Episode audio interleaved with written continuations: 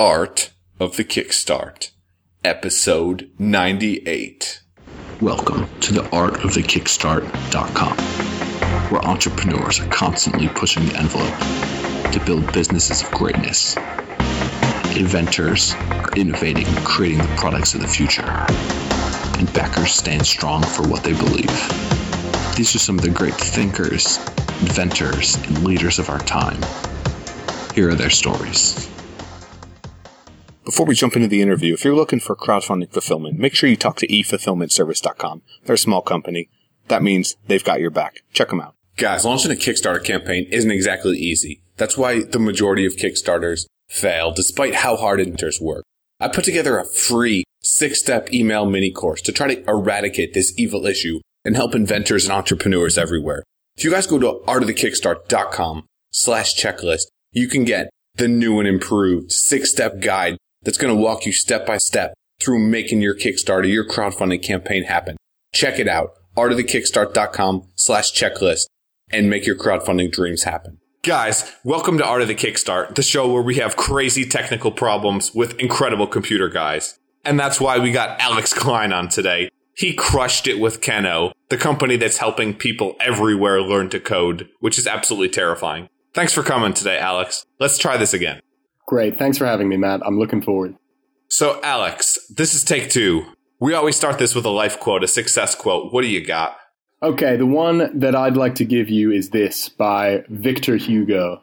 Nothing can stop an idea whose time has come. And in the original French, it's more like, you know, no army can stop an idea whose time has come. And I love that notion because I've always thought that, you know, an idea well told and a story well spun is probably the most powerful thing there is.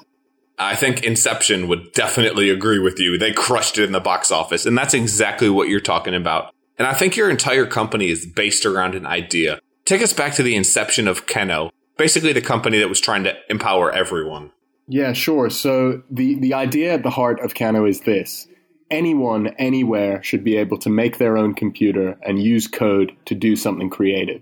Whether you're a seven year old in London, like my little cousin Mika, who first made this challenge, who first challenged us to build a computer that was as simple and fun as Lego, whether you're and then rocked out on that Kickstarter video too. I gotta cut you off. Mika absolutely crushed it. Everyone give Mika a hand, a round of applause. He'll love that. I mean, he's the true. He really is the true founder of the business. He he was the one who was far thinking enough to say when you know myself and and my co-founders Jonathan and Saul. We put a Raspberry Pi in front of him. We were so excited. We were saying, "What do we do with this? Do you want to send it into space? Do you want to make a robot?" He said, very simply, let's make it as simple and fun as Lego so no one has to teach me how to use it. And at the time, you know, the Raspberry Pi had sold a million units, but most of those had gone to plus 44 year old men, people who were hackers, developers, people who, who could get past that initial barrier to entry. The For Dummies guide, on the other hand, was 400 pages long, tiny font. So we thought, okay, let's put this pie together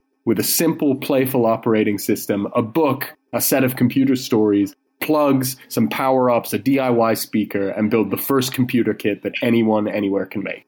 So here's a question.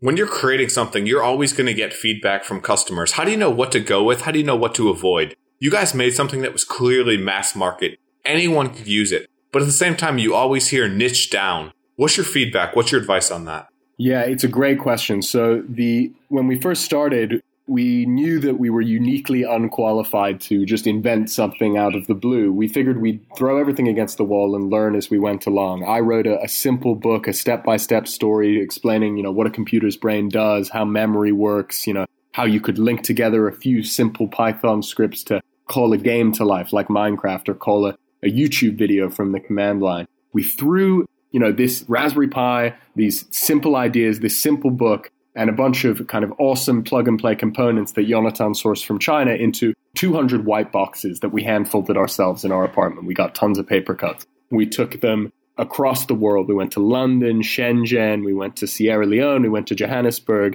and we listened. We the kids, they were tearing apart the boxes. They were telling us, "Wow, I never knew I could actually look inside a computer." You know, the computers in their lives are hermetically sealed. They're perfect glass screens. You know, they're powerful, they're cool, but kids are hungering to look inside. So, I, you know, how did we know what feedback to take and what feedback to ignore? I think initially, you know, you have to you have to have sort of the obnoxious spirit of an artist. You have to be willing to sometimes say, okay, I know you've told me this would be cool as an app. I know you've told me I'd love to build a rocket ship, but my vision is a computer that you make yourself, you know. Our our plan is to build a computer company, so we're going to make it a, a computer kit. I, I guess what, what's a classic Henry Ford quote? If I had asked people what they had wanted, they would have said a faster horse. But of course, he came up with something different the horseless carriage, eventually the automobile. So you have to sort of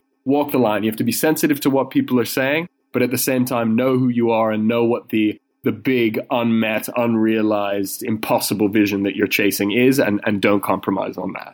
A little Bill Gates and a little Steve Jobs. I like that. And I think that's one of the most incredible things. I think that's why you guys were so successful with your campaign is everything that you did with the kids, with people around the world. You have incredible testimonial videos, incredible feedback, incredible things that can tie your company and your message to anyone, regardless of where they're from. How do people mimic something like that? Not everyone is creating a computer product that can literally change the world. How can other people steal your strategy and shine? Well, you know, I think whatever you do, if you do it with authenticity and heart and you truly you truly tell the story in the way that only you can, you will find fellow travelers. That's one of the the magic things about being alive today, you know, crowdfunding platforms like Kickstarter, but others as well, just you know, networks, creative communities that have arisen over the past five, ten years on the internet. They you are likely, if you're honest, if you know there isn't a shred of cynicism in what you're saying and doing, you're likely to find people who will support you and maybe even throw throw you a full a few dollars to get it done. So the, my first big piece of advice, get the story right. Yes, the video on Kickstarter is important, but the writing is as well. We want to hear your voice. We want to we want to see step by step in a clearly organized and systematized fashion why this is important to you, how you want to bring it to life, and what your backers can expect uh, once they've supported your project. I think, you know, that's one. The second lesson I would say is mix the arts and the sciences. If you're solving a technical problem and that's where your skill set lies, make sure that there are real human stories, human faces, emotions, and types of more subjective expression in your campaign. If you're building something more artistic, more creative, you're doing, you know, a piece of art, a, you know, a theater production, make sure that your uh, execution framework, you know, the technical way you're going to reach this vision is clear to people as well. I think, you know, today some of the the boundaries between the arts and science, between being techie, between being creative are starting to blur. And if you're crowdfunding an idea, what you really need to do is appeal to people as human beings, not as consumers, not as as coders, not as as creatives, but as people. And what people want to back in especially in the 21st century is human technology, technology that has a heart. That was a kick ass fucking statement. Like, what you just put out there is so true. If you're creating anything, you've got to appeal both emotionally and logically to people. And you guys definitely did that. And you talked about this mission, this passion, this freaking drive to do something and be authentic. And I think that's what's cool. Sometimes I just like to get pumped up on the podcast, and you're clearly pumped up about this. Why are you so excited about the company, where it's going? Well, I think, you know, we we set out to do something very different. And Jonathan and I, we were both head in the clouds, uh, but hopefully feet on the ground kind of guys. I think we live in the most exciting, ecstatic time in human history. You can get a single board brain exponentially faster than the computer that took the Apollo to the moon for less than the price of a textbook. You can get 4G LTE internet on Mount Everest Base Camp you can learn almost anything from how to weed your garden to how to build a nuclear reactor for free online on YouTube, on Khan Academy, on Codecademy. So why are we doing what we're doing now? Because we think we need to build a computer company for this new world and for the kids that are growing up in this new world who are using open tools, cheap devices, who are wiring them together, connecting different code bases in ways that might be, you know, unexpected by the older generation we want to inspire, you know, in the next decade, you know, 500 million kids around the world to make, play, and express their creativity with technology. Despite all the power that we have, despite the fact that there are 8.2 billion connected devices in the world, only 50 million people know how to program. And the expressive, creative spirit of the future is not going to be just an engineer or just a coder. It's going to be someone who can use code as part of a broader creative picture to make a product, to make a song, to make a game, to challenge one another. And I think we're entering a time of unprecedented human creativity with, you know, technology as the medium, but humanity still the message. And we want to build a computer company and a computer kit that's as simple as Lego and that can deliver uh, that promise to, to the new generation who needs it most. So let's play devil's advocate. If you wanted to create something that people could code on throughout the world, if you wanted to hit the biggest impact, why not a mobile app? Because mobile apps are exploding. And the fact that a lot of, like right now, I'm based in Vietnam. A lot of areas around the world, third world countries, are completely skipping the laptop, the laptop generation, going straight to mobile. What's your thoughts and feedback on that? Is Kano going mobile in the future as well? I think we're building a computer company. So while we've started with a PC, we'd like to give you the ability in the coming years to build your own tablet, your own phone, your own 3D printer, your own drone. But one of the reasons we decided to build Kano as a sort of integrated end to end computer company is we feel that there's a certain kind of magic in building that sort of integrated experience, in building a, a sort of journey that moves from, you know, a box of bits to an assembled kind of brain with, uh, with a Wi-Fi uh, dongle attached, and then you, you kind of put in your your speaker and you, you plug it into the GPIO pins. You, uh, you connect to the internet, the screen comes to life. You can then sort of hack around on the board, add a light, add a wire, make it into an FM radio. There, there's magic in having a complete computer that you build and code yourself rather than say, hey, you know, here's a learn to code app on your parents' iPad that you may play with for a few minutes, but you know, ultimately you're going to go back to the Angry Birds when kids and you see them, uh, you know, around the world in, in Kenya, in in uh, in Kosovo, in in South America, Eh, really in in almost any place where a Kano kid arrives, you see a child who's not just excited to code, but really to build, to get their hands dirty, to look inside a computer, to take control. And you know, we did our Kickstarter. We ended up raising 1.5 million from 13,387 backers in over 86 countries. And I think one of the reasons we moved so fast, we got those kits to so many places, is because there's a latent hunger around the world, not just in the West, but around the world, to look inside a PC, the hardware and the software, and start taking control. You know what makes it magical? It's the thing, it's, it's physical products. That's what it is. You're essentially enabling every single person that uses Kano to make their own product. And that's why so many people love physical products based businesses versus SaaS. SaaS is cool. Sure, it sells like heroin and the margins are incredible, but there's that physical, tangible, learning, exciting experience when you create something. And that's what you guys, that's what you guys are doing. Where do you see Kano going in the future? I mean, obviously everything's changing with the way that mobile, the way that laptops, the way that technology is built. You mentioned a couple of mediums you were thinking about tablets, drones. Any Kickstarters coming in the future? yeah, I, I, mean, stay tuned. The uh, the big goal for us now is is to deeply listen to our first thirty five thousand customers and continue to make Kano the most you know simple, fun, playful computer kit in the world. And you know that involves a lot of optimization of of what we already have. At the same time, we're really interested in what comes next, and you will be seeing before the end of this year another uh, another crowdfunding campaign from us so stay tuned. We're, we're going to give you the chance to build something quite incredible, something that will surprise you and will give a child the ability to do do something more creative than they've ever really experienced before with both hardware, software, and the arts. So I can't reveal the exact nature of the product now, but suffice to say, uh, Kano's coming up with something really exciting in the year to come. So, you know, go to our website, kano.me, sign up to the newsletter, and you'll be seeing a, a new kit from us uh, in the not too distant future. The DIY uh, time machine, right? yeah, I'd lo- well, that would be an interesting one. Uh, we'd have to re- solve some relativistic issues, but uh, hey, oh, no worries. You, would crush. Uh, Pebble's probably going to take over the top spot from the looks of it. They're they're going nuts. You guys are definitely going to go nuts as well. And uh, what I want to jump into, let's uh, let's jump into the launch round now. Sound good? Sure. Have you ever wrapped up a thousand rewards and shipped them out to your backers when you're pressed for time? It is no fun. Trust me. If you're thinking about running a Kickstarter campaign and you're going to make it big, artofthekickstart.com slash EFS for your crowdfunding fulfillment. It'll help you make it that much easier. Welcome to the launch round, where we take our guests through a series of rapid fire questions geared towards unlocking the inner inventor and entrepreneur in all of us. Get ready to blast off and unlock your inner potential. Let's do this. So, Alex, first question for you. You're a smart guy, you're an inventor, an entrepreneur, a businessman. What would you say is the best way to go about solving a problem, finding something worth doing?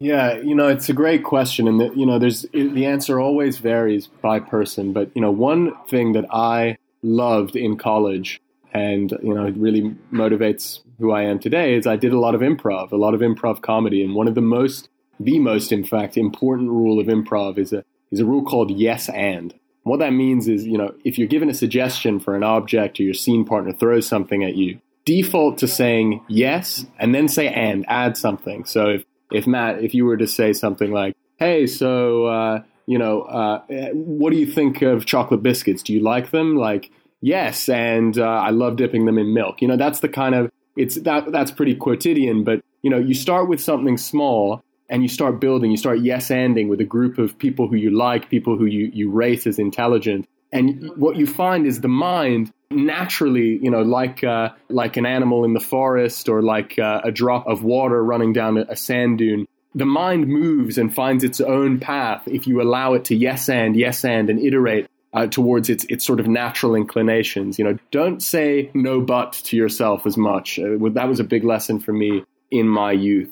Also, you know, a lot of the other bit of advice I would give is people tend to put themselves in boxes. They tend to define themselves as, oh, I'm a businessman, I'm a techie, I'm a creative, I'm I'm this, I'm that. And oftentimes the most interesting ideas, the most interesting inventions come when you merge and smash different disciplines together and you you kind of combine storytelling with computer science or you combine like uh, you know finger painting with with Py- the Python programming language and and so if you if you meld things together, if you say yes and and you do it with a group of people who you trust and who you rate in uh, in terms of their intelligence, humor, and, and creativity, you will find something. And you know, I, I, know I've been extraordinarily lucky to have people like my co-founder Jonathan and, and my co-founder Saul to sort of yes and with it and bounce ideas off of it during this journey. Yeah, you build your life and just just do an incredible brainstorm where everything adds to each other. But that's yeah. really hard co-founders talk a little bit. How do people do it effectively? Because it's one of those things. Everyone says you should everyone says you shouldn't. No one has any freaking idea. It works or it doesn't. What's your thoughts? Yeah you know for me this is my first company so i can't give any sort of deep uh, uh, final advice. I can only speak to my own experience. But what I had, in, especially in my co-founder Yonatan, was someone who was like the the yang to my yin you know, we're two very different guys, you know, where I'm sort of more of a, a kind of a creative, generative. He's very analytic, whereas I'm, I kind of like ambigu- ambiguity. I like exploring, you know, the blurred lines. Uh, Jonathan is, has a very good sense of systems for getting things done, for adding things up. And so, you know, between the two of us, we of course we go crazy at each other sometimes because we're two very different people and you know the pressures of building a company can bring you down but one thing that's been important for me to remember, and I think for both of us to internalize and value, is is our differences are our strength. You know, the fact that we can sort of complement each other. So I think if you if you're starting anything, whether it's a creative or business project or uh, any venture in life, you know, it often makes sense to do it with someone who you know you you have the same values. You know, you start from the same heart and soul, but your techniques, your tools, and your habits should be different. You should challenge each other in that way. Challenging each other. I think that's a good way to wrap that up. And speaking of challenges, I think you guys have accomplished some pretty incredible things. You've raised over one and a half million dollars, but at the same time, there's other entrepreneurs out there, people that possibly were your role models, people you looked up to, or just like massive, massive success stories. If you could meet with anybody throughout history, entrepreneur, inventor, we talked about Shakespeare, who would you want to talk to? What would you talk to him about? What would you delve into over coffee? Or a beer, whatever you guys like to do? Yeah, what a great question. I think one fellow who always comes to mind for me is the the, the founding father Alexander Hamilton. He was he's traditionally thought of as like the big business founding father, but his personal story is incredible. I mean, he was born the, the bastard son of uh, of sort of a vagabond in, in, on a Caribbean island, the island of, of Saint Croix, uh, Croix, and he his journey from sort of from really having nothing to being the you know eventually the uh, the secretary of the treasury, the founder of the First National Bank, the guy who in many ways defined what the modern world looks like. You know, and then you know ultimately to dying in a duel with with Aaron Burr over politics, over ideology. This was the person who I think most out of any of the American founding fathers worked to to bring the spirit of democracy and liberty together with the spirit of capitalism. And it doesn't always work so well. And he certainly, you know, during his time as, as Secretary of the Treasury, uh, created a much more unequal society, a society whose financial markets were much more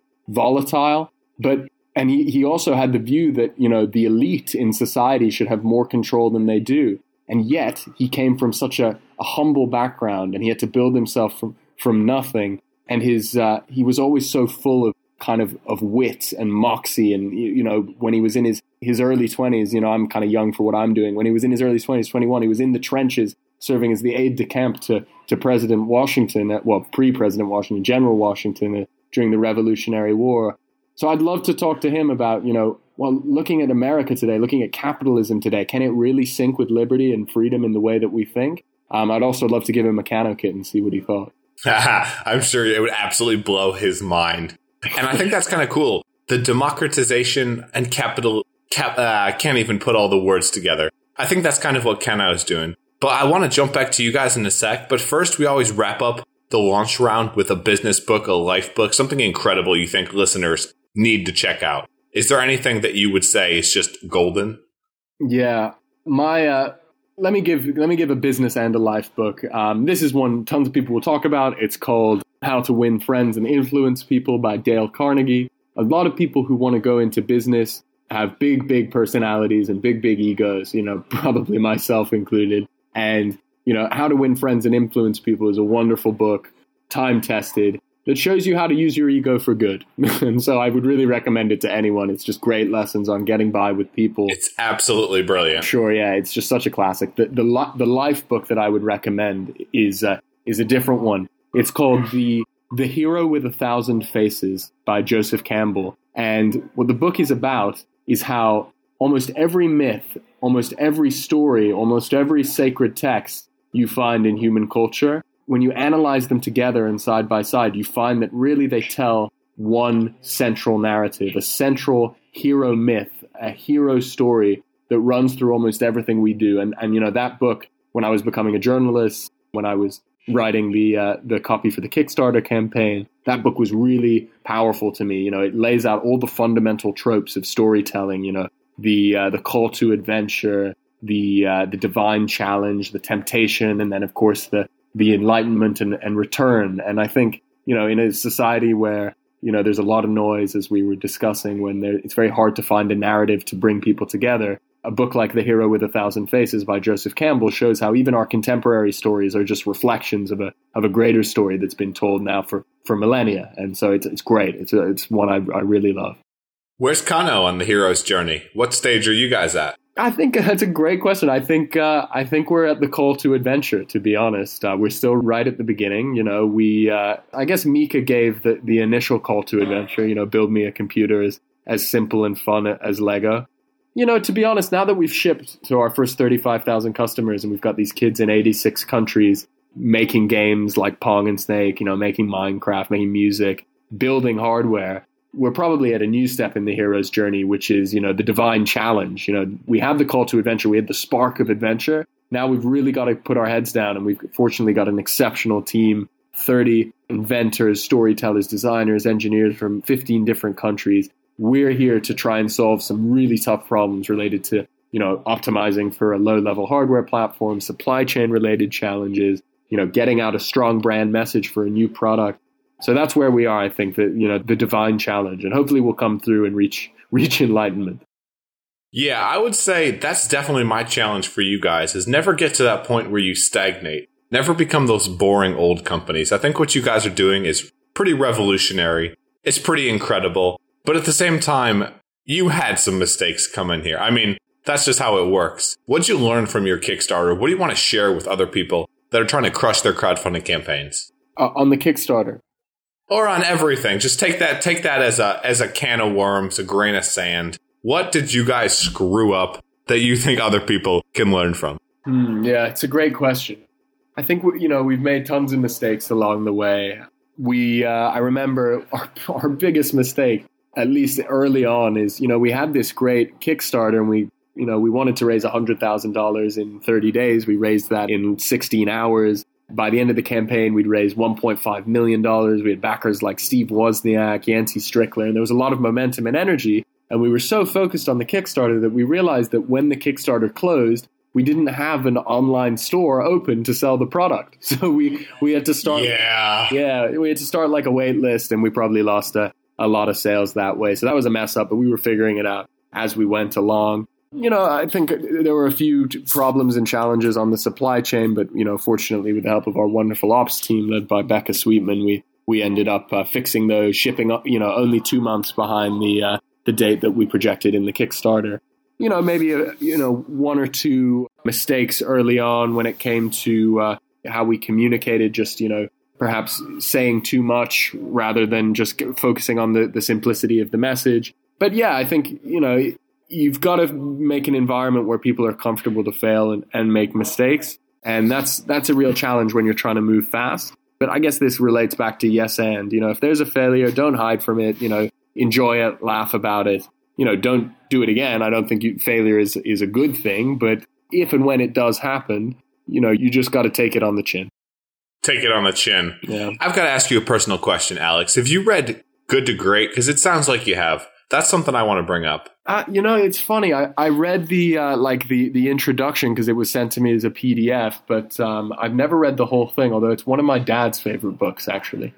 I gotta say, I'm impressed, and I definitely want to point this out for anyone who's listening. You've had all the stats on hand. Every time there's been honors or things that you could really kind of take the props for, you've given it to the team. You've basically been the guy that says, we did incredible because of everyone. And I think that's awesome. I think that's what true leadership's from. And you guys should definitely be taking notes. You crushed it, Alex. And before I let you go, before I let you go, it's been awesome having you on. It's, we've had our technical issues, yada, yada. But I want one last piece of advice, one thing to leave people with that's just going to transform their mind, blow their business sky high, and make crazy things happen for them.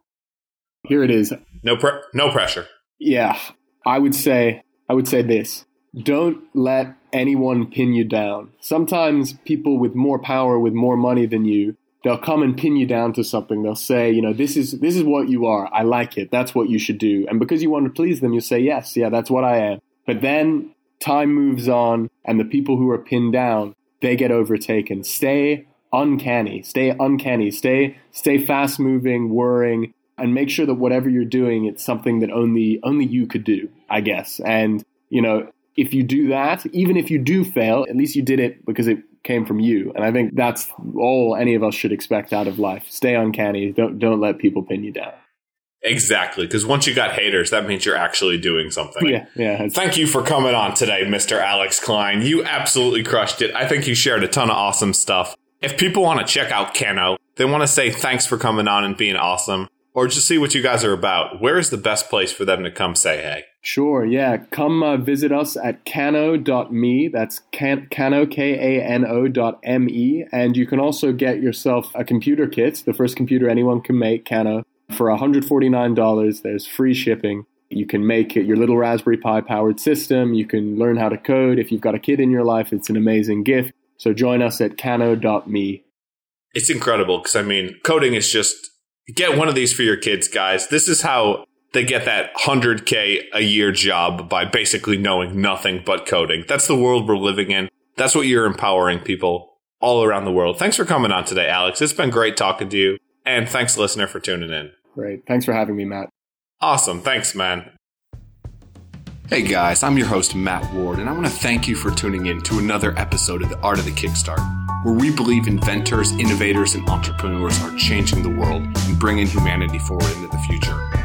If you liked the ideas in this episode, or you're interested in learning more about crowdfunding and how to kill it with your own Kickstarter campaign, you can check out more at artofthekickstart.com. And if you've been listening to the show, love the episodes, but you're not subscribed, that's gotta change. You can go to artofthekickstart.com slash iTunes or slash Stitcher and get the episodes delivered magically to your phone. And if you like the show, I would love you forever if you leave a review on iTunes. It helps more aspiring inventors and creators out there find the show and find the information they need to kill it on Kickstarter. Until next time, thanks for tuning in, guys, and have an absolutely epic day.